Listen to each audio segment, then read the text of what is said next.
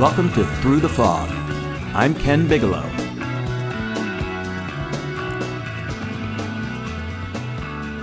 Artificial intelligence, the kind we see in movies, raises a lot of questions about our changing world, our future nature of work, even our existence.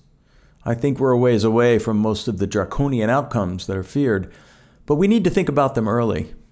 Today, I want to talk about a few interesting questions we may want to ask.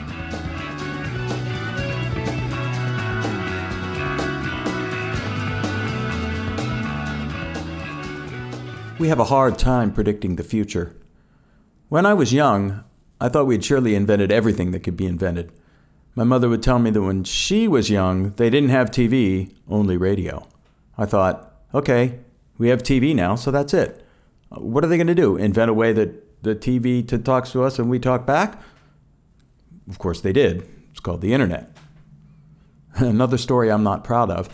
When I started my first job out of grad school in 1993, my company was doing a trial for a new communication method called email. I had just left college and the internet was just starting to become something we knew about, but I just didn't get email. I said to the project manager, Why do we need this? We already have voicemail on the phones. I'm not the only one bad at predictions. There are terrible predictions that have gone on throughout history. Here are a few interesting quotes. In 1946, television won't be able to hold on to any market it captures after the first six months. People will soon get tired of staring at a plywood box every night. In 1955, nuclear powered vacuum cleaners will probably be a reality within 10 years. That was said by Alex Lewyt, president of the Lewyt Vacuum Cleaner Company. 1959. Before man reaches the moon, your mail will be delivered within hours from New York to Australia by guided missiles. We stand on the threshold of rocket mail, said the U.S. Postmaster General. In 1966, Time magazine said, Remote shopping, while entirely feasible, will flop. In 1981, the inventor of the cell phone, Marty Cooper, said, Cellular phones will absolutely not replace local wire systems. And in 2005, there just aren't that many videos I want to watch, said Steve Chen, CTO and co founder of YouTube.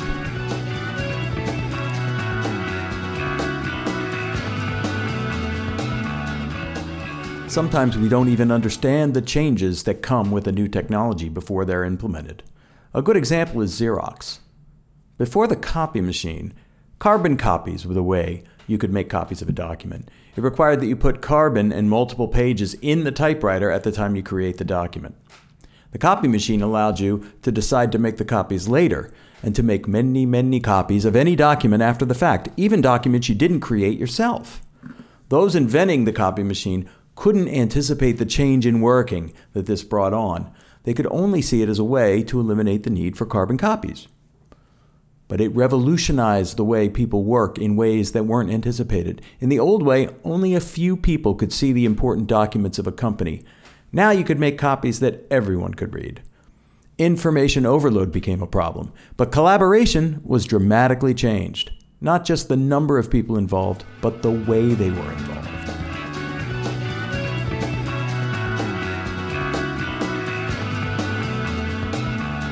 Okay, back to AI. What does this have to do with AI? Well, AI is a new technology. And how can we know the effects that this new technology will bring? How will it impact us as a society or even as a world? A few random thoughts. What will humans do? Can, can we imagine a world where the machines do all the work necessary to create wealth and value? How's that going to play out? Maybe we can all focus on doing things that make us happy for me, it would be music. You may have heard of the concept of UBI, Universal Basic Income. Imagine if we all received a basic level of income sufficient to keep us fed, housed, and healthy. It could be up to us to decide to do things to increase our level of wealth, or just do things that humans can do that maybe don't pay but enhance our lives anyway. A world where we don't have to focus our day to day activities on things that generate income or security because we already have that. Not bad. But would that happen? What if those who created the AI to create the wealth decided just to keep the wealth. This is the concept of the winner take all economy. AI could be so efficient that the first company to su- successfully deploy it has an insurmountable lead on all the others. In this scenario, a few winners become catastrophically rich, and the rest struggle.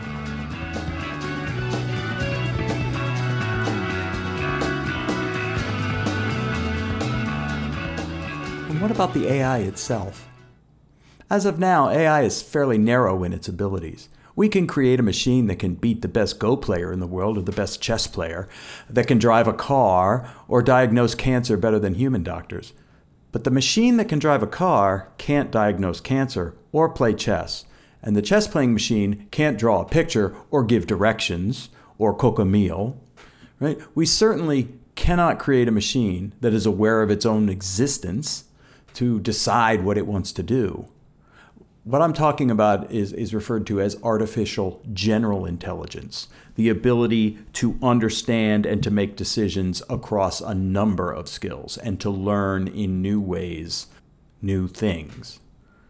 We're probably pretty far away from that level of automations, uh, although de- experts disagree on how far away. But even if we're 100 years away, I think we need to assume that we will get there. Maybe not the self awareness, we can talk more about that later.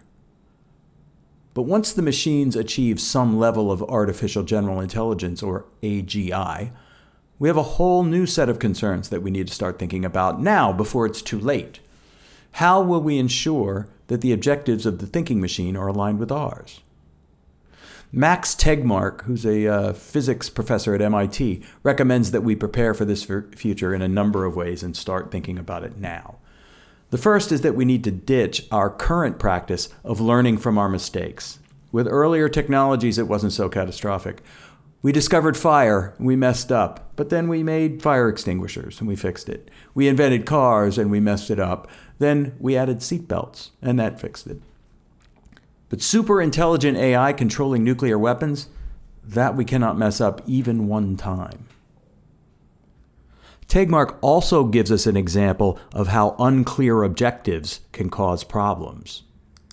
Imagine you get into a self driving car and you tell it you want to get to the airport as fast as possible. You arrive quickly, covered in vomit, being chased by police helicopters after having run over several pedestrians. You say, That's not what I meant, but you weren't clear. You assumed that the machine would know what you mean.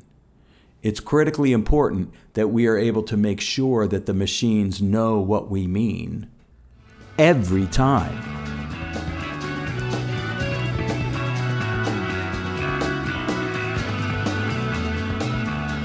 He talks about the things that we should do to prepare for this eventuality. Um, the first is to invest in safety research, to take a different um, approach to developing tools than we take today, right? We, we roll things out, we find the bugs, we fix the bugs. That's not how NASA, for example, sent uh, a rocket to, uh, to the moon or to space. They thought of every eventuality and they tested and retested and retested, and it has to be important that we do that. He thinks that we should ban lethal autonomous weapons, that, that we should make it like biological weapons, and that keeps chemistry and biology on the on the good side, right? On on the benefit side, and we stigmatize bad uh, bad uses of the uh, of the technology.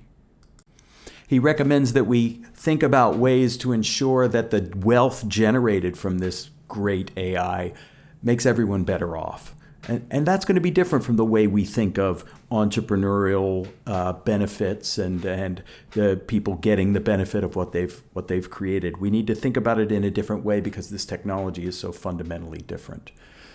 And finally, and it's the most interesting thing, he says, um, think of the future think of the sort of future that we want and start planning for it. And he gives an example. He says, if a student walks into my office for career advice, and I ask her where she sees herself in the future, and she says something like, Oh, I don't know, maybe I'll have cancer, maybe I'll be in jail. That he would be highly critical of her planning strategy. that, that we need to envision the future that we want. And yet, what do we do today? Most movies about the future, uh, Terminator, Hunger Games are the two that he points out, are dystopian in nature. We need to think about an optimistic future and then start moving towards that. Then, if we don't start thinking about that, we're never going to be able to move towards it, which I find uh, a, a, an interesting point.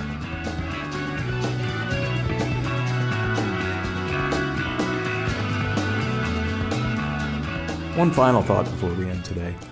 This winner take all nature of AI development brings with it a unique risk that we haven't really seen to this extent in technology development progress. Uh, building an AI that's explainable, that's controllable, properly tested, and well aligned with the objectives of humanity will take enormous effort, slowing the pace, I would say, of progress. If we assume that entrepreneurial incentives drive people to race to be the winner in this technology, what's to keep unscrupulous or, or, even just driven individuals from taking shortcuts to be the first to market with some new AI technology? If you can achieve a decisive strategic advantage, as Nick Bostrom ca- called it in his book Superintelligence, and those with that advantage ensure themselves the permanent spoils of being the winner, well, you have strong incentive to race to a functioning product rather than to consider all these extra control requirements. In fact, if you think about it, the agile methods we all follow, as well as the idea of a minimum viable product, assume the need to get an initial product out the door quickly, in part to allow your users to find the problems that give you the ability to improve your product more quickly. Can we afford to take that approach with AI? Thanks for listening. I'm Ken Bigelow.